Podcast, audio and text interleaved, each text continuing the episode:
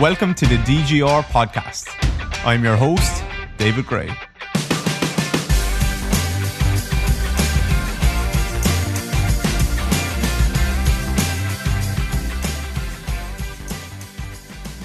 Mike, thank you very much for joining me. Uh, how are you doing? I'm doing well. How are you? I'm great. I'm very good. I'm looking forward to the chat. Uh, so thanks for coming on. How's Kira um, feeling? That's the big thing. Kira's good. Kira's good. She um she's actually killing the pregnancy. She's doing really well. She was a little bit she was a little bit nauseous through the first what do they call it? trimester. Um yeah. but she's really good. She's really good. We were just shopping for baby stuff the other day, so that was the first time it felt properly real to me because we were just pushing prams around in the shop and stuff, and um, that it finally clicked. I was like, I'm actually going to be doing this in a few months. Good for you. That that's that's exciting. Uh, you have kids, yeah? I do. I have two. I have a 23 year old and an 18 year old. 24. 24, my wife just yelled down. Sorry, my daughter would be nice to she listens to this, but I don't know how old she is anymore. She doesn't live here anymore, so it's harder to keep track. But uh, okay, 24. Was, uh... So I my one is pretty much out of school working, just finishing her master's, and the other one is a freshman, so just getting done with his first semester. Okay. Are either of them following in your footsteps? Um, my daughter is a coach, so she's coaching ice hockey, so semi. My son might follow in my footsteps. He's a little bit at 18. He's playing lacrosse in college, and that is his focus. I think he's going to try to figure out what he's going to do with his life after he realizes that lacrosse is going to end. So mm-hmm. he may he may mm-hmm. fall into the family business. We'll see. Mm-hmm. Um, will you give a little bit of an intro? I'm sure most people know who you are, but you can go as long as short uh, as you want. Some people probably, yeah, some people might not. We get a bit of a mix of people. So give us a bit of an intro or a background, please. So I am 64 years old. I have been doing this for about 42 years. I've been I've worked at the collegiate level. I worked at Boston University for 30 years as I started the strength and conditioning program there 30 years ago, or no, oh God, 40 years ago. And went from, you know, sort of a volunteer in a 600 square foot weight room to a bigger weight room, a bigger weight room, finally an assistant, that whole process. I spent uh, about nine seasons working for the Boston Bruins in the 90s when uh, teams were using part time people, and I was kind of working at Boston University and working for the Bruins and bouncing back and forth. I opened my own place in 1997, Mike Boyle Strength and Conditioning, and 2012 I went and worked for the Red Sox for a couple years in Major League Baseball. So I was able to get a World Series ring out of that, which was pretty cool. That's a, a great experience. Awesome, yeah. And at the same time, I've been sort of in the information business. I've always written, and so I started writing books in, I guess, two, early 2000s, 2004. I think I wrote Functional Training for Sports. And I've since written four books and done a whole bunch of information products. I started getting into the idea of recording and selling seminars and doing things like that. So I, I've kind of run the gamut here from just regular old strength coach to I guess a little bit entrepreneurial as I moved along as I got older. Was that a was that a natural I won't say transition because obviously you're still a coach as well, but was that a natural evolution for you to think about like uh, was the entre- entrepreneurial mindset did that come naturally? I don't think so. No, it was very much uh, born out of I think I had really good work ethic so I was always working. My wife and I worked in the in the bar and the restaurant business because I was part time. The first, that's why I, I kind of joke. People are always worried about kind of you know they're 24 and they haven't made it yet. I was 30 and I didn't have a full time job. I didn't have health insurance. I didn't. I was a bartender on the on the weekends, and that was literally where the majority of my income was coming from until I was 30 years old. So um, I just was kind of stumbling along working and not really thinking about it much. And then I started thinking I can train some pro athletes in the summer and make some extra money. And it would be a cool thing to do. I some of my my first college guys were starting to play professionally, and I started to think, hey, I can do this. And it was a literal one thing led to another in terms of training professional athletes led to training kids. My sort of like, not even like, my love of writing. I've always been a person that enjoyed writing. So that led me almost accidentally to books. I've told this story on podcasts a bunch of times, but I had always written. I mean, I wrote for Powerlifting USA. If you can imagine, you're way too young, but Powerlifting USA, when I first used to get it, literally came and it was stapled together. It was like mimeographed and stapled.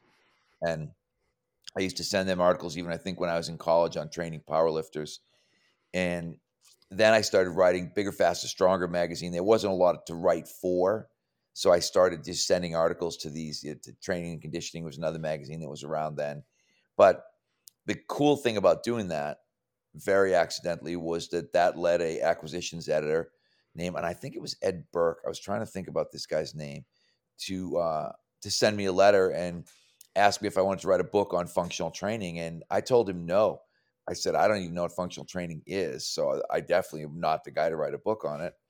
And his response was, Well, we think what you're doing is functional training. And I said, So I could just write a book and you're going to publish it and call it functional training for sports? And he was like, Yep, that's exactly what we would do. So I just took a bunch of stuff that I had been writing and kind of pieced it all together. And this is, I mean, you're doing this now. I mean, you're in the information world, so you know. But I literally looked at the guy I didn't look. I was on the phone and I said, "Okay, how many how many words are in a book?"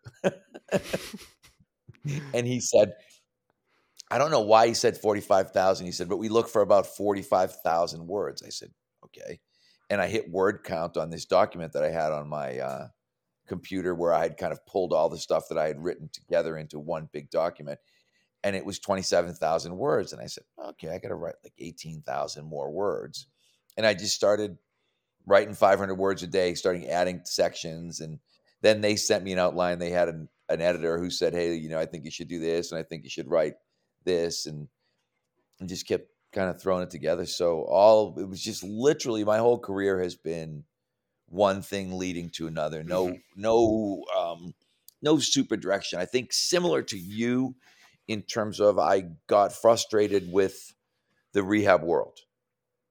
I thought I was a strength and conditioning coach. I was not, but I was an athletic trainer. So I did. I was educated initially in rehabilitation, but I got out of that fairly quickly. But I realized that athletic training and physical therapy weren't doing a very good job of helping my athletes. So that kind of sent me on another tangential journey looking into what people were doing in rehab.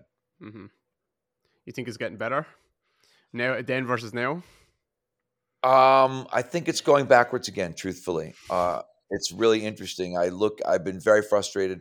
My son tore his ACL two years ago, and I was shocked to realize that people had gone back to open chain exercise and that they were back to doing Cybex testing and looking at quad hamstring ratios and things that sort of those of us, I guess, in the functional training world, we had completely rejected that stuff.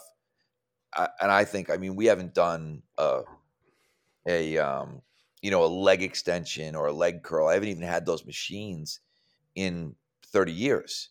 And suddenly I'm looking and thinking, wow, this stuff's making a comeback. So I, I don't think everything that's going on. And then I don't think the pain science stuff is all that helpful sometimes because I think uh, that t- tends to draw people off on a tangent that probably, particularly in the athletic rehabilitation world, I don't think a lot of the pain science stuff makes a lot of sense. We, we don't have – our people are acute, generally speaking, and they they're not having sort of chronic pain, you know, with a psychological orientation. And I think a lot of people are kind of arguing that end of it. So I, I think in general, it took leaps and bounds forward in the 90s and in the early 2000s. And I think this last five or six years has been a little regressive. Yeah, I think there's uh I think there's been a lot of information probably come out over the last few years, and I think it's been spreading faster with maybe social media. And I think you're probably seeing, or we're probably seeing, a period of time where people are trying to like sound very smart and say that all this stuff is relevant, and it is relevant, but you're not seeing that many people who are actually putting it into practice in a in a great way. So I think the pain science stuff is phenomenal. The research that comes out in terms of understanding like the whole person but then I think the I think the interpretation of it is what's the what the problem is from practitioners who like I put up on my story the other day what's the worst thing what's what's some obscene things that uh, you've been told by a physio. And the amount of people that were saying like okay they told me that pain was just in my head but i had a stress fracture in my foot. They told me that i need to talk to a psychiatrist about my knee pain but actually i had like nasty patellar tendinopathy or something like this. So it's driving people away from actually okay you do still have a body that needs to be trained and looked after and potentially diagnosed in some instances. But i don't think that's the I don't think that's the fault of the pain science itself. I think it's the interpretation and from a lot of mm. people mm. that are, are really struggling with it. I, would 100% agree with that. And that's what I mean, I guess, in terms of uh, I had a I had a baseball player years ago, and I mean they had him seen a sports psychologist. They had him. I mean, they they literally had destroyed this guy mentally. He's still playing at 42 years old, but at the time I first saw him, they had literally told him that his back problem was in his head. And then I looked at his back and I was like, oh, no, it's in your back. and interesting, this is, you'll appreciate this. So at that time, I took him through FMS, which again, at that time was extremely progressive. Maybe you can, we could argue the benefits or whatever of the FMS, but, and his response when I was done, when I kind of showed him, I actually videoed his spine moving in a lunge. He was literally laterally shifting. I mean, it looked like alien. It looked like there was something in his body that was moving around that wasn't supposed to. And he said, Wow, you're the first person who's ever looked at me moving. Hmm. Yet he had been sent to sports psychology and had been kind of dropped down two levels from Major League Baseball into double A baseball. And so I just think, and there's, I mean, there's a lot of stuff that goes on. I started talking. I mean, I, I've I'm trying to encourage people to exercise more responsibly, and then people are accusing me, "Oh, you're a fear monger. You're making people afraid of exercise." And I'm like, "No, no, I'm not doing that at all." But I do believe there are good exercises and bad exercises, and better exercises and worse exercises.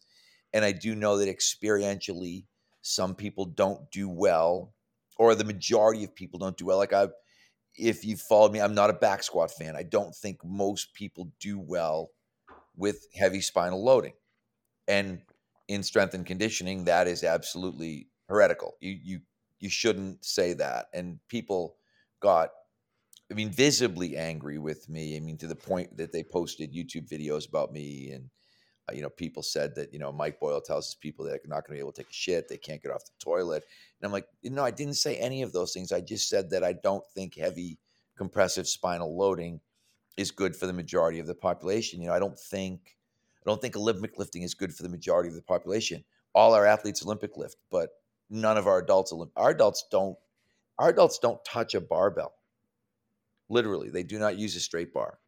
And I didn't even think about that till someone asked me, and I kind of went, hmm, I think you're right. I don't think we do one actual barbell exercise mm-hmm. because I think the bar is constraining. I like dumbbells better. I like the idea that I can sort of internally or externally rotate or ab or adduct. I can find my path much better mm-hmm. with a dumbbell than I can with a bar. But our athletes, I mean, my son and his friends, you know, they they deadlift, they hand clean, they bench press. So there's there's a lot of nuance that people don't uh, don't see. Yeah, uh, look, the the nuance.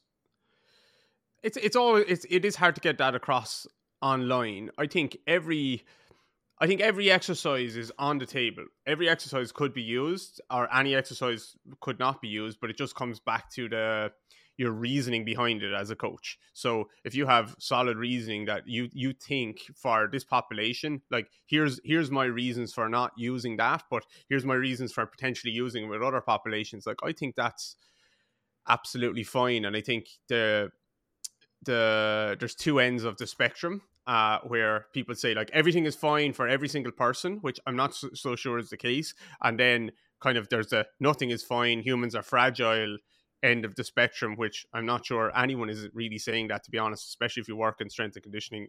You're actually training people, you're hel- helping them get stronger. And usually it's somewhere in the middle, I think, is where the truth lies, which is let's look at the person in front of us and find what works best for them based on their goals, of course. Mm. Yeah, and and I look a lot of times. I would I am sort of if we were doing if it was that you know if this was a survey, I'd click somewhat agree because I, I do think there are bad exercises. I look and think I don't like behind the head anything, and I can't figure out a reason for doing it because I know that the body doesn't like abduction, external rotation. So if someone says, you know, bad exercise, I'm like, yeah, behind the neck pull down's a bad exercise. Behind the neck press, probably a bad exercise. I can't, like, I would have, I always look at the reverse and say, can I think of a population group that I think this would benefit? And when I don't, then I look and say, okay, not a good exercise. And again, yes, there, there could be, you know, some people are going to say, you know, the exception, Olympic lifters, you know, I'm like, okay, like uh, there's always going to be one big subgroup that will be the exception to the rule, but you can't program for the the the one percent or the two percent when you're trying to talk to people about intelligent programming. You have to look at it and say, let's talk about the 98% of people who for whom that exercise might not be beneficial. And and that same thing, people get now, you know, you you speak in absolutes, you talk about. I'm like, yeah, absolutely, I do. I, I didn't even mean to say absolutely. I speak in absolutes, but I stumbled into that one on my own. But uh, but I do think that there's like everything. There's right and wrong. There's good and bad. There's ways that we should do things. But yes, there's nuance. But you go into the idea. Uh, you know, people say things like, "It's okay to break the rules once you know the rules." So I think once you've established the rules, you can look and think, hmm, okay, maybe in this situation, I'm going to get a little out of the box. I wrote an article one time called "There's a Reason There's a Box," mm-hmm. and the basic idea was that before you think out of the box, make sure you know the box. Mm-hmm. I said you want to be the master of the box, and then at some point you can become an out of the box thinker. Mm-hmm. I think people would just uh, the the arguments you're probably getting into online. People have a different uh, a different box and a different set of rules, and you're um, you're probably never going to agree on that because you're looking at things from just two completely different perspectives, which I guess is fine. Yeah, no, and it is, and I think that's the thing you need to do with people too. Is uh, we Kevin Carr just did a podcast the other day, and he was talking about. We always talk about the idea of being able to filter and you know you've got to be able to filter you've got to look like we were actually talking about your stuff in the staff meeting the other day and we were talking about the fact that some of these things like hip shift with the rollers and things they're not easy to teach and, yep. and i said but you've got to remember like even for you your population the people that have sort of found you and gravitated to you online are injured athletes. Yeah. Primarily i would think that's at least it appears to be that. And injured athletes are athletes. And so they will tend to they'll tend to learn complex motor skills better. I had one of my adult clients the other day and I was trying to show him some of the hip shift stuff and I'm doing it and I'm showing him and he's looking at me and he's just like no. I have no idea what you're trying to get me to do and I'm like I'm trying to get you to move your pelvis and he's like I don't think my pelvis moves like that. And I was kind of, mm-hmm. I was a little bit frustrated with myself. And that was what, so we went back into the staff meeting and we were like, okay, we're all going to practice these exercises. And then we're going to talk about how to teach them. What, what do you think works from a cueing perspective? So it's actually been, it was a really good, uh, you're going to end up being, you you were one meeting where you just talked and then you were yesterday's meeting where we talked about you for about half the meeting. And then next Tuesday's meeting will be us on the floor uh, doing things and and brainstorming ideas and saying, okay, how can we integrate? Because that's the biggest thing for us. How can we integrate what we learned yeah. into um, our system? I always go back to the Ron Hruska had a quote in the PRI manual, and I, I might butcher the quote, but it was something like, "How can you take this information and use it in your program that you're already doing that you already like? And that's always what the challenge is for us is mm-hmm. okay we're gonna we like david's stuff. We think he's really interesting guy. How do we then take some of those concepts without because without being like a program surfer you know there are some people who are program surfers in terms of you know today they're a david grey guy you know and then next week they who knows they could be a pri guy and the week after that they could be a bfr guy and yeah. 100%. And, you know, I watch people do that in the field and think, if you're doing that, you probably didn't have a very good program to begin with. If you can throw your stuff away on you know on day one and say, "Oh, I just I watched some David Grey videos and and wow, you know, we're going all in on lower body basics," um, then you weren't doing a good job before. You've got to look at that and say, "Okay, how does what we're learning about lower body basics integrate yeah. into what yeah, what what like what might we what might we have been missing rather than like okay, I need to just throw everything out and start again. And I, I've come to realization recently, Mike, with with some of the workshops that I have done where I actually don't want people to come away from them thinking that's another tool in the toolbox. Like, as in, okay, here's a set of exercises that I might use. I've come to the realization that I'm, I actually want to teach people, coaches and therapists around, like, here's how I view movement. And here's a lot of nice things that I think you can teach people, and you can choose whatever exercises you want that ticks that box. So if that client like can't do that hip shift exercise, if you were with me in clinic, and I would probably struggle teaching that client, uh, but I would have another 50 ways of maybe getting it done. You know what I mean? And I yeah. wouldn't be ramming it down their throat. But all I know, like, th- th- for me, it's not a tool in the toolbox. It's like the box is I know that I'd like a client to be able to move their pelvis. And now I have loads of different ways that I can get them to do it. Uh, so I, I'm never. I'm never, you know, like it has to be done this way, or you have to use these three exercises, or you have to overhaul your program. It's like, no, here's some things your client has a pelvis. I'd like it to move, but you could do that probably in 50 ways, you know?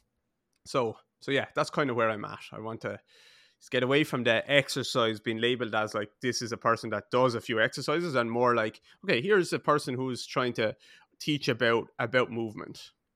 Right. And prepare to be frustrated because because the person taking the course is looking that's what we found they're looking for a system and they want answers and they want rules and they want they don't want to think which yeah. is what makes it difficult yeah. when you've got some like you're saying oh, well let's it was even funny because that's where like jess was great jess went to your course your new york course and we're playing around yesterday because i bought we don't have regular foam rollers because we only use the Rollga rollers which are grooved mm-hmm.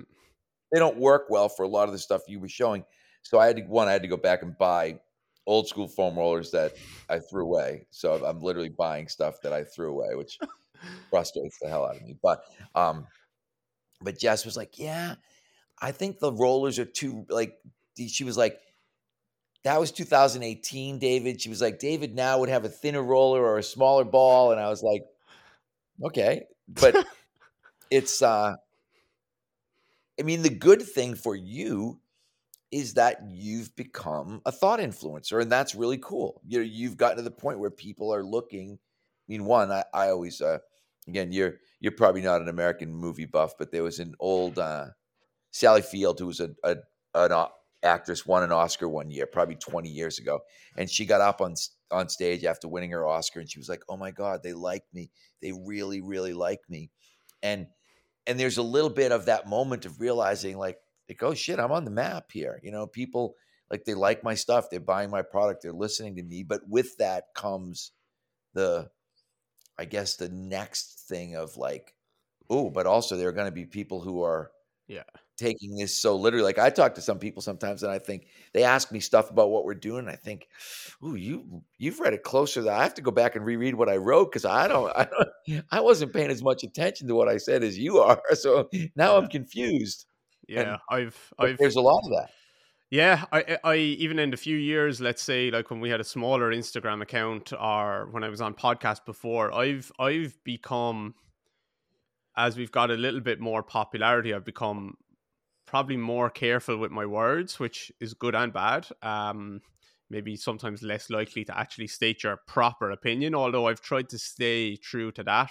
But I've definitely become more responsible, and I've tried to sit on the fence a little bit more in some ways. Like I, I have my principles, but I'm not completely married to them, and and that would probably to and fro. But I don't want to lose myself there either, you know, because scrutiny will come, but.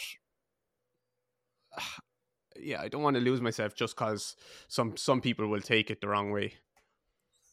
Yeah, and you'll be you will become a target. Like I look at people and think, you know, it was that way with Gray Cook. You know, all of a sudden people, you know, FMS doesn't work, FMS this, and I'm like, you guys don't understand. This was the first guy who tried to say to us, let's think about a way to look at movement. Now, is FMS perfect? No. But I always say to people, I have a picture that I put in my uh, my presentations of a garden screen. So, like, if you were trying to separate your rocks from your dirt in your garden, and I'm like, that's the FMS, right? All we want to do is catch some rocks and let the dirt go through. It wasn't meant, you know. People say, well, it doesn't predict injury. I'm like, I don't think Gray Cook ever said it would predict injury. I think people started researching the FMS to see if it did, in fact, predict, predict injury. But I don't think that Gray Cook ever said that we're going to be able to. And then, like I said, pick your words. He might have said somewhere along the way, hey, people that score less than 16 are more likely to be injured. But then other people sort of held him at his word and said, yeah, he said that if you score mm-hmm. under 16, you're going to get hurt. And it was like, no, that was just his observation of watching a lot of people do the screen. And it, it's really interesting because it's it's kind of I guess it's part of riding the wave as eventually initially no one has any idea who you are and doesn't care.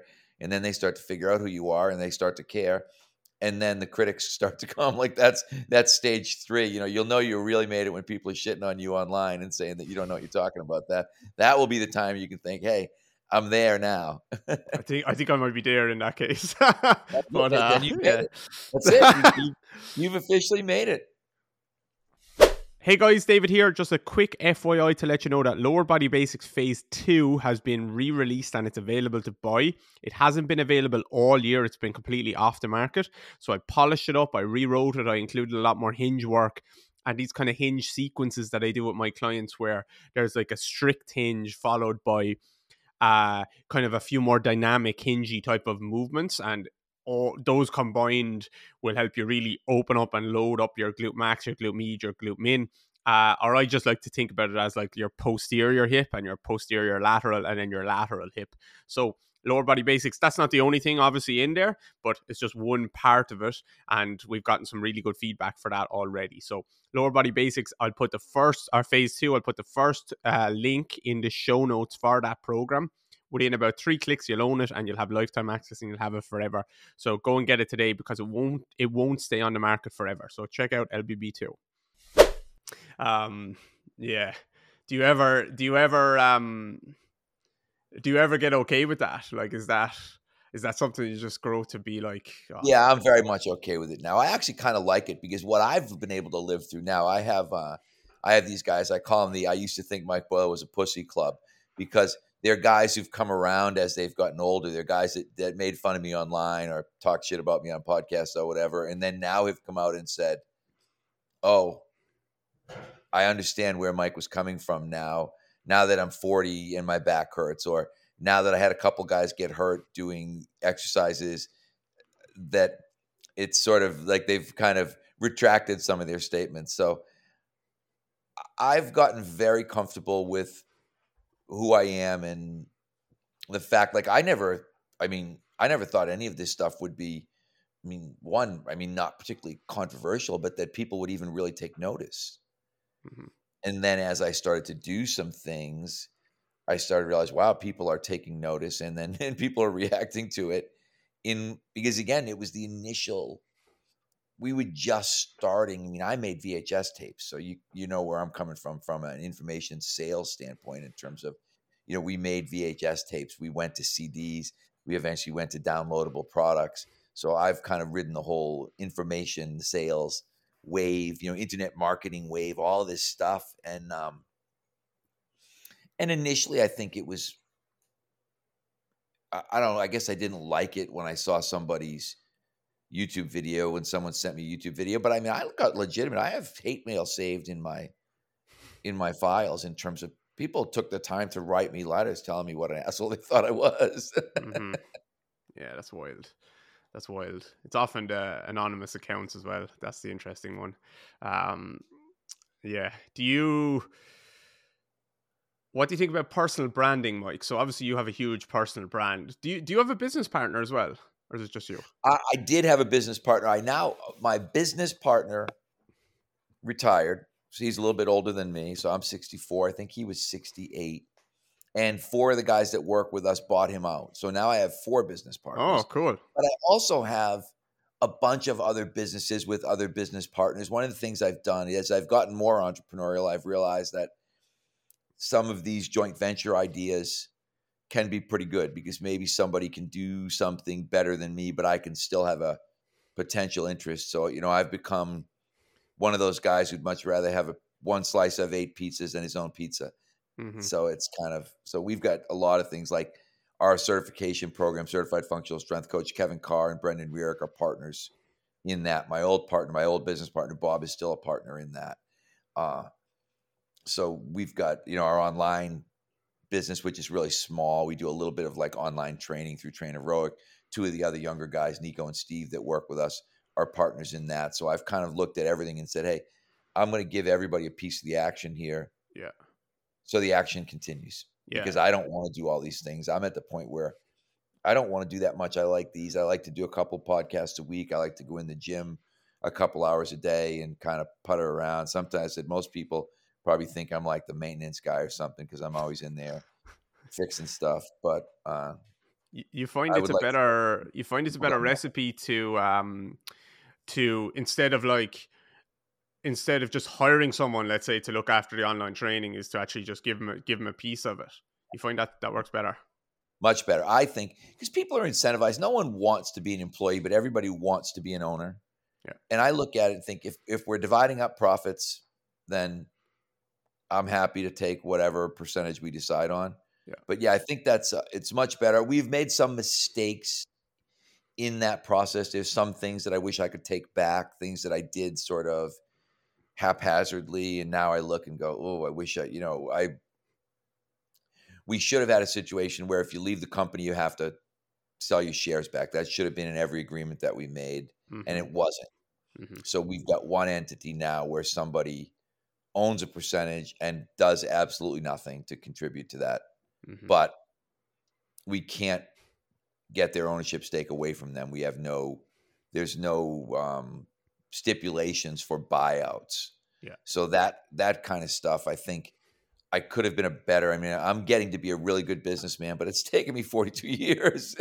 yeah and there's, there's a lot to learn on that The- they're really, and it's all kind of like you. You, you know, you're learning it very experientially. You're learning. You know, you're going to the the Irish Business School of Hard Knocks, where you where you make mistakes and you spend money and you do things and think, okay, that didn't work. Shit, that just cost me X amount. Like you were talking about before we got online, buying buying a, a location versus renting a location and realizing that, oh, you know, one thing I know now is I always should have bought when I had a chance to buy, mm-hmm. and but um, retrospectively, and when we started, we didn't have the money. We just didn't for us to buy, you know, a ten thousand square foot building in the greater Boston area. Even when we started, we were looking at buildings that are were a million dollars, yeah and they were talking about putting three hundred thousand dollars down. We didn't have three hundred thousand dollars, yeah and and then you know whatever we would have to do from a build out perspective. So we were kind of held captive by landlords for a long time, and we still are. Yeah. which is a, a problem. But where where is the gym base now we're about twenty minutes north of Boston. okay yeah is our live- primary, and we've got another one that's about thirty minutes, kind of northeast. okay cool i lived in boston for seven months before i lived in brighton Oh, really? Yeah, yeah. I had the time of my life there. So we were. Uh, I was working for a, a Irish alcohol company years ago. Jesus, twelve years ago, thirteen years ago, and they bought a comp a cider company, a hard cider company in Amer- in um in the states, and they merged the two together. So that was called Woodchuck cider. Do you know Woodchuck cider? Well, I remember. Yeah, my wife's upstairs. She's a cider drinker, so she's like, "Yeah, I remember Woodchuck." Yeah, so Magner's cider was the Irish cider, and they bought Woodchuck cider, and they needed um some Irish guys to go over to like get the Irish bars to start to sell the Woodchuck as well. So I got sent to Boston for seven months, and uh, I was given an apartment, a car. Kira came with me, a company credit card, but I was still like playing a lot of sport at a pretty high level in Ireland at the time, so, and it was right in the middle of the season, so. I went over, but I was just like I was drinking every day because I was in the bars. I was buying drinks for people on the company credit card. So uh, and then I had to fly home for my quarterfinal, my semi final, and my final in our in our championship. But each time I like, uh, there was a week or two weeks in between. I was just getting a bit fatter, like every every time, because cider is not good for you. There's a lot of sugar in it. so that was yeah, but that's there's a great Irish community. The Irish bar business. I don't know why. I I started out working in Irish bars in college, so I've been I was I kind of been following the Irish bar scene since the literally the the 1980s. Like 1980 was probably the first year, 81 that I worked, and uh, and now there are so many and so many uh, Irish guys that have come over, people that have sent money over and have bought bars, and yeah. it's a massive, huge business in yeah. Boston. There's a huge community there's a bunch. They actually have a hurling league over here now in the summer, and a bunch of kids come over and play. We've had a few of them come to the gym and train, but it's really hard because they're. The bad part is they all work generally hard jobs. Yeah. So they work for plumbers or electricians or they do demo or whatever, and then they go and they play on the weekends in these uh, in this hurling league. But Boston has such a huge Irish community that they're getting crowds for hurling. Mm-hmm. Either hurling or Gaelic football, maybe both. Both, yeah, both. Yeah. And when we grow up, like, or when we're in Ireland, when I was a teenager, like, you would see Irish athletes going over, maybe playing, maybe not, going over for a few months to work or whatever. And like, they'd always try and go to Boyle's, Joe DeFranco's, uh, probably a couple of a couple of other places. Like we we always thought our SNC was so shit in Ireland, and we looked at you guys, and maybe it, it probably was much better at the time over there. But it was just like it was just like, oh, you get the picture in like your place or Joe DeFranco's or whoever. So that's uh, yeah, that's well, still going funny. on. It was, I mean, it was so far behind. I spoke years ago. Do you know Robbie Bork? Have you ever met Robbie? Yeah, I know Robbie. Yep. Yeah, Robbie. I love Robbie. Robbie's the intern for us twice. He's just a wonderful guy. Sounds exactly like a. Are you are you Dubliner too? Yeah. No, I'm Waterford. I'm t- about two hours south of Dublin. So. Oh, okay. Because you have the, your accent and his sound really similar. So I was mm-hmm. assuming but he's uh he was great. You know, he he came over and loved it and went back. And then I went over when they started. They started an Irish Strength Coaches Institute. I think it was called ISCI or something. And I went over yeah. and spoke at the first uh the first seminar that they did someplace out by the airport. I, I can't even remember the guy's name. He since closed it down. But it just because you don't have the collegiate system like we do, and you don't have youth sports like we do yeah. the sports performance thing is hard to do because you just don't have um, money. That's it. There's well, not as much yeah, the money. money to it or the interest. Really, I don't think parents like here. Parents are thinking about their kids going to college to play sports. They're very willing to invest significant yeah. amounts of money in their kids to play sports, which I don't think is necessarily the case in Ireland. Like someone's not going to or well, it's I, I see it our our, uh, our our college and university education is just much cheaper. You don't need to like a scholarship over here is worth a, f- a few grand. It's not you know it's not right. going to change your life. Whereas over there, it could be the difference between you going to college and not maybe.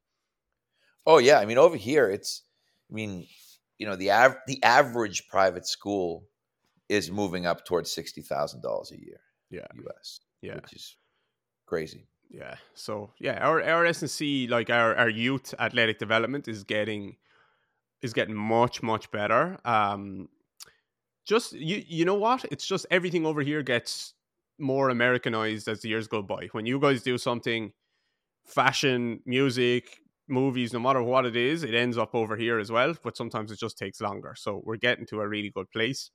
It's just taking time. That's all. I laugh because uh, I just did a podcast with Fergus Connolly, and uh, and I said over here it's the opposite in terms of we want Australian and British and New Zealand sports science people. I said you need if you have an accent, you have an automatic leg up now in terms of trying to get a job in the U.S. Like your accent, if you went over and said, "Oh, I want to, I want to be the physio," they'd be like, "Oh, listen to him, listen to his voice. My God, he's got to be brilliant." it's really funny because it's it's become the total opposite in terms of at one point everybody was like, "Oh my God, they're so far ahead," but you guys have gone like sports science degrees are much more common in uh, in England or Ireland or you know with Setanta and these places, whereas in the U.S. people are still in exercise science and they're not we need to change the names of our degrees so that our guys become sports scientists like yours. mm-hmm. A name is key. Um, a name is key. I was listening to a podcast earlier, a business podcast, and in Facebook, they were talking about one of the guys was talking about uh, back in the early days of Facebook, he was trying to hire like this really, really good um, a software engineer, and they were trying to hire him, and he said, "No, I'm not being a I'm not being a, an engineer or whatever, and uh, I'm going to go and do my PhD instead. That's not the title I want. And they said, okay, I'm just we're we're going to give you your own title. It's called data scientist, and that was now data scientist is like this huge job, uh, really prestigious job title all over the world for tech companies, and it's the same as what they were doing before. Yeah, no, exactly. I I I just in the the podcast that I did, uh, I had said that you need to now portray yourself as a sports scientist if you want to advance in the US. If you portray yourself as a strength and conditioning coach, you'll get pigeonholed and you'll kind of bump up against the ceiling in terms of, oh, he's just a strength coach. Hmm. But if you say, I'm a sports scientist, I've told guys to change their title. I said, you want to change your title to director of sports science. If you're handling monitoring and you're handling nutrition and you're working in rehab, you want to be director of sports science because that's where the jobs are going to be, not they won't be strength and conditioning jobs. No one wants a strength and conditioning coach. They yeah. want a sports scientist, even though, as you said, it could just be how you present yourself. Yeah, exactly. Hey guys, David here. Just a very short break from the show. Just wanted to remind you DGR Interactive, our members only platform. Uh, there's 800 coaches and therapists uh, learning with us every week in there it's pretty much like our own little mini university where there's over 200 videos that breaks down everything about movement that you can imagine practicals theories case studies uh, biomechanics rehab strength training plyometrics absolutely everything each by body part and all that stuff so if you're interested in movement you want to get better results with your clients and ultimately have a better career then i strongly recommend you join us so i'll put the link in the show notes for dgr interactive okay few questions um we already touched on this a little bit, but if you were starting again now, would you start with your own personal brand again, or would you call it something else? Would you call it your name again? I would call it my name again. I think in retrospect, I, I always say to people if you think about uh, great brands, so whether Dior, Ralph Lauren, whatever it is, Toyota, they were all probably somebody's name at one point, but they became associated with quality. So I think you can use your own name. The problem is people are saying, well, you can't sell it. I think you have your your exit at the end is not probably as good. But I think the ride will be better as you go. Yeah. So I think some people might say, well, all I'm worried about, if, again, if we were in the current, like you're listen reading business books and you're thinking about people, hey, I just want to develop a company and sell it like for you to now sell David Grey Rehab, going to be tough because they're like, well, I need David Grey. Hmm. Uh, but you know, if you'd called it whatever, you know, cool Irish rehab concepts, maybe you could sell that to any other cool Irish guy that you wanted to sell it to. Yeah. But I, the one thing I read a book. There's a book called I think called the 21 Immutable Laws of Branding. I believe the guy. I think the guy's name is Al Ries. And when I read that book, because the first time I was with Mark Verstegen from Exos, and he was talking about branding, and he was he had thought about things that I had never thought about. He thought about like, you know, the type of business card that you should have and the color scheme and things that never entered my mind. And I thought, I don't really know what branding even is. I need to read a book about branding. So I bought this book. But the one part that stuck out to me was brands are created by publicity, not by advertising. And so for me, all of the attention that I had gotten was based around the name Mike Boyle. So for me to call my company something else, which we did initially, we initially were a franchise and it was called Sports Acceleration North. We were a, a Frappier, which again, you might not remember, but we were a Frappier Acceleration franchise. And people would always say stuff to me like, I tried to find you, and this was phone book days. I tried to find you in the yellow pages. I tried to find you in the phone book. I, you know, I looked up Mike Boyle. I looked up Boyles. I looked up Boyle's gym, and I'm like, yeah, it's called Sports Acceleration North. And you would never find us if you didn't just walk in here. Mm-hmm. And that was when we changed the name. So I think if I had to do it over again, I probably would do it exactly the way that I did it. But I would also know that it would make the exit more difficult. Yeah. Hmm. Uh, but you could can and have leveraged your personal brand to create other businesses that then are not called Mike Boyle after this. So yes, I did realize that later on down the line that hey, we don't want Mike Boyle certification and we don't want Mike Boyle's website and we don't. But at they the were same time, they were built off the back of you already having your brand. Yes, and Mhm. as I said, I think it's like for somebody like you, like I said, let's just say you'd called it Cool Irish Rehab, and people said people kept going in on Instagram, typing in David Grey, and you know you've got to hope that somehow you can get your name associated with Cool Irish Rehab. So when they type in David Grey, that comes up, you know, and whereas now that you just type in David Grey and boom, David Grey Rehab pops up. Mhm. So I think, I just think it at some point you're kind of like, hey, I'm robbing Peter to pay Paul here, but if I want to get this thing off the ground and get it going, then you got to go with what you have. Yeah. Which at that time, like whether it's a guy like you or a guy like me, it's your name and you, you kind of run with it and realize that if I always said, like, if you're building a company with the idea of selling it, you're probably building it for the wrong reasons. And I think that's what most people do now in business, but that's not the way I would view business. Mm-hmm. Yeah, yeah. I think when I think of like Mike Boyle strength and conditioning, I do think of you, but I don't don't I don't only think of you. I think that's the important part. Um, whereas I think at the moment, if people think of David Grey Rehab, they probably mostly think of just me as a person, which is probably what I need to change. Obviously, we have Alice working for us. We have other things that you can do, but I, I think they still probably think mostly of me, which is the next step that we need to try and make, which is people think of your place as an entity rather than just you. Right, and that was the go- that's what my goal was. That's what I was trying to do. I was hoping that eventually, I used to always joke. I'd say to people, "Hey, if you go to buy a Sony TV, you don't expect Mr. Sony to sell it to you, do you? Mhm. Right? You know, you just think that Sony's going to be a good brand, and I'm hoping, and I think for us now, it's a good brand. No one expects me to coach him. Some people, I had a kid, you'll laugh, but we had a, like what young kid last summer. Uh, somebody said something about Mike Boyle, and he was like, "What do you mean?" And they were like, "Oh, that's Mike Boyle over there." They goes, "No, it's not Mike Boyle. He's dead." Literally said. And Steve, that was coaching the group, was like, "He's not dead. That's him." He's like, "No, this place is named after him. He's dead." I had a kid one day. I, I literally had to show him my driver's license. I had to go get my license out of my out of the office and bring it out and be like, um, because they look at me, I look like a bum ninety percent of the time. So it's like, it's like, so Mike Boyle's like the homeless looking old man over there. Next question. Uh, any tips for hiring? How do you think about hiring? Oh, it's funny. I'm doing a, talk tomorrow for uh, Mark Fisher's group on hiring trainer, training trainers. So I have lots of tips for hiring. The biggest thing, hire really good quality people. Uh, I think I always say I can make you smarter. I can't make you nicer. And I made the mistake early on of hiring flawed people and then trying to make them better. And that failed miserably, truthfully. And now we always start with the idea give me a really good person, and I can hopefully backfill the knowledge base that I need into that person.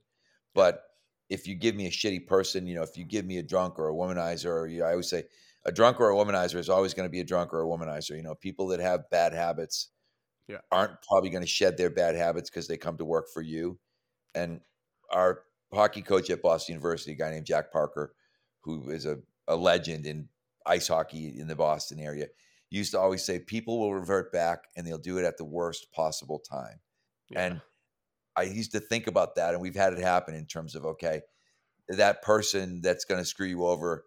The time that's going to happen is when there's a 6 a.m. appointment and somebody's waiting for them, and Yeah. suddenly they realize, or they're gonna, you know, hit on somebody's wife at the wrong party, or they, you know what I mean. Like, so good people is the key. Okay. If you were let's let's say there was no obvious red flags there. Like what are you looking at to think, okay, this person fits the bill here? So you don't Uh, know, you haven't seen them at the Christmas party. You you don't know that they're a drunk or a womanizer. Like what is there some key attributes that you could Interper- interpersonal skill, their ability to relate to people. That's going to be number one for me in terms of how do they do we I love people. I always say I love people that love people. And so Mm-hmm. uh, particularly like I'm more on the fitness side, you're on the rehab side, but on the fitness side, I always say I don't want people that like to work out. When someone says to me, "Oh, I, oh I'm a bodybuilder, or I'm a power lifter, or I'm an Olympic lifter, I love to exercise," I think, great. Doesn't necessarily make you interesting to me. Mhm. If you said, "I'm really into helping people. What I really want to do with my career is help people get better," I think, ah, that's really super interesting to me. So I'm generally, I've almost looked at sort of fitness or strength and conditioning hobbies are a little bit of a red flag for me. If somebody's resume says, "Oh, I'm a competitive power lifter," or "I compete in bodybuilding," or "I compete in Olympic lifting," or "My hobby is weightlifting," I kind of shove those resumes to the side a little bit. I think, "Ooh, I don't know if I'm that interested in that person." I'm much more interested in somebody who's uh, a real people person. Mm. I think you just you just don't want them to be so self obsessed with their own goals that they're not interested in other people's. Yeah. Yeah. Um I have Yeah, the slide of my presentation tomorrow. It says, uh, "Okay, we've talked about you enough. Can we talk about me some more?" You know, and it's a guy in a shirt that's like seven sizes too small, and yeah, not maybe not ideal. Uh, I think I think good, good energy, good energy is is important. Uh, energy and integrity and intelligence is important, but you don't have to be a genius. I think you just have to be smart enough that you Right, get it and you have an ability to learn. I think school intelligence is much less important. Again, I have a slide in the presentation. Maybe grades don't matter. I had one of the best coaches that I ever had was a girl whose advisor said to me, "Don't take her." She was going to do an internship, and the advisor was like, "Don't take her." She didn't like school. She didn't take it serious, and at that time, we just needed interns, so it didn't really matter. And I thought, uh, Yeah. "What's the worst worst case scenario? Is that after ten weeks she goes home." 10 weeks later, we hired her. She stayed for 10 years. And if she walked in tomorrow and said, Hey, I need a job, I'd fire somebody else to put her back to work. but but she might have had the low, maybe, and I don't know, she might have had the lowest GPA of anybody we ever hired. Mhm. But I, the other thing, I don't know the GPA of one person we ever did hire. I've never asked anybody what their grades were or what their GPA was. Again, somebody, if maybe if it's a doctor, I maybe I want a guy who got you know was summa cum laude, but Yeah. in a lot of other situations, I'm not so sure. Yeah, yeah. Uh, okay, last three. So we have biggest life lesson, business lesson, coaching lesson over your over your career. What do you think? Uh, you can Um, choose whichever one first. So I'll say biggest life lesson, and I've, I've said this a lot recently, was don't become so obsessed with your work that you ruin your life. And I got very close to that at one point where luckily my wife told me that we needed to go to counseling or we weren't going to be married anymore. And I realized that I did still want to be married. So I decided to go to counseling. I always tell the same story. I honestly believed that the counselor was going to tell my wife that she was crazy and how great I was and how hard a worker I was and how could she not be incredibly happy to be married to me. And uh, we got there and that was not the case. And she kind of looked at me and thought, she literally, I remember like, and this was a long time ago, it was before we had kids. It was, so it was, might have been 30 years ago. The woman looked at me and said, So you think you're normal? And I was like, Yeah, I do, as a matter of fact. And she was like, just kind of nodding her head. And like- so that was the biggest life lesson: is that just don't don't don't ruin your life for your work. It's amazing how many people ruin their marriage, have terrible relationships with their kids, and and say things like, "Oh, I'm doing it all for you." Mhm. And the reality is, you're not. Like, if you're not present, Yeah. you're not doing it for them. You're doing it for you, and you're telling, you're trying to tell yourself. That's the story that you tell yourself. Oh, I'm doing it. You know, I want to give them a better life. Yeah. Meanwhile, Well, you're not there with them. What better? You know, what it's going to get better at some point Mhm. because because you know you're an absentee dad, basically. You, your mistake was you should have went to a male counselor. He would have Yes. sided with you.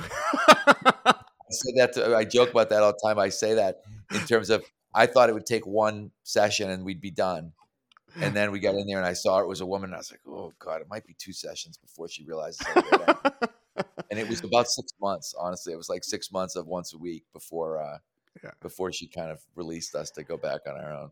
And So- what did you uh what did you change off, off the back of that? Well, I, I quit one job. I had I was just work. What'd you say? Oh, she said communication. Yeah, because yeah, I mean, we just I came from my father. Very, I came from a really old school. Again, you'd be not surprised. My father, Irish. Um, you know, his father was a prison guard. He was a he was a teacher coach, but as he said, he would have been a Boston cop if he didn't want to play football in college. That so he was kind of a just a I, don't know, I would say a typical working class Irishman in terms of he used to joke that the lazy people had one job, and uh, so you know he always he coached after school, he umpired, he always was doing something. He drove a truck in the summer, and I thought that was what good dads did, or good husbands did, and you realize that that maybe maybe in 1950 that was good, but in 1990 whatever that probably wasn't good. mm-hmm. Mm-hmm. So work less. Yeah, you're gonna go. You got you got it coming, bud. You're gonna be. uh Yeah.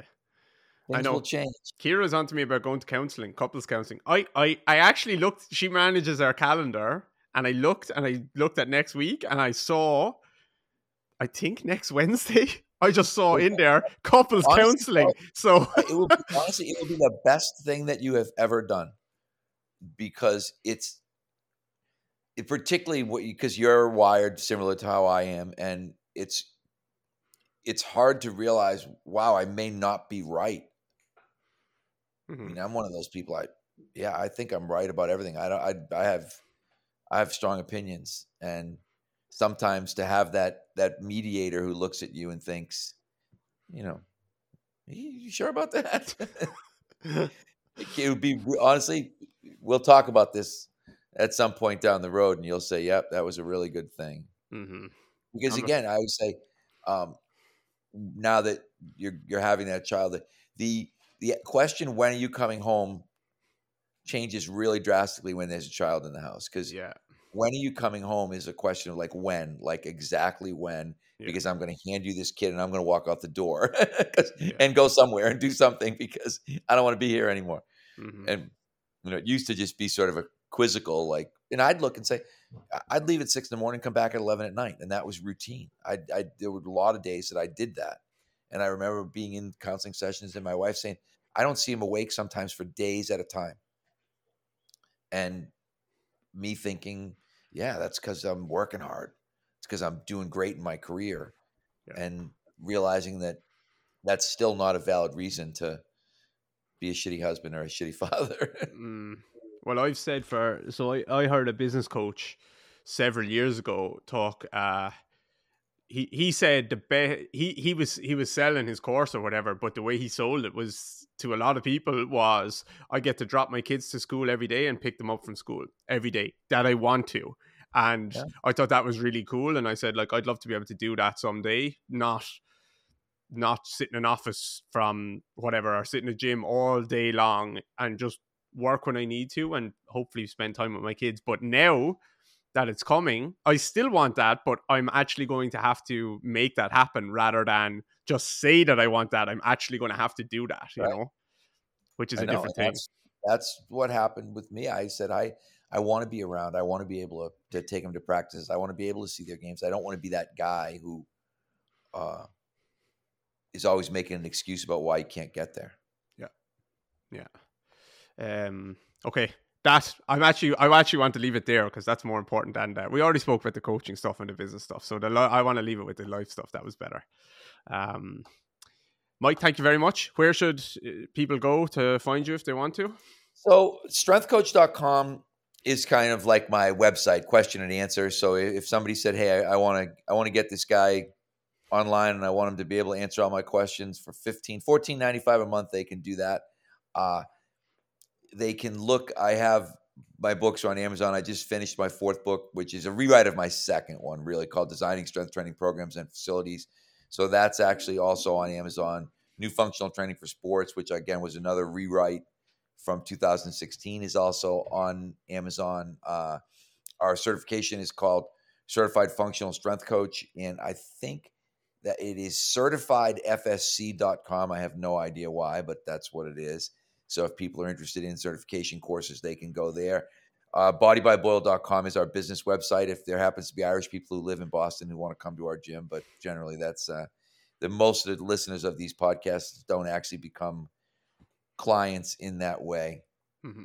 So lots of ways to find us. Awesome. Well, we'll put the links in the show notes for anyone who wants to check it out.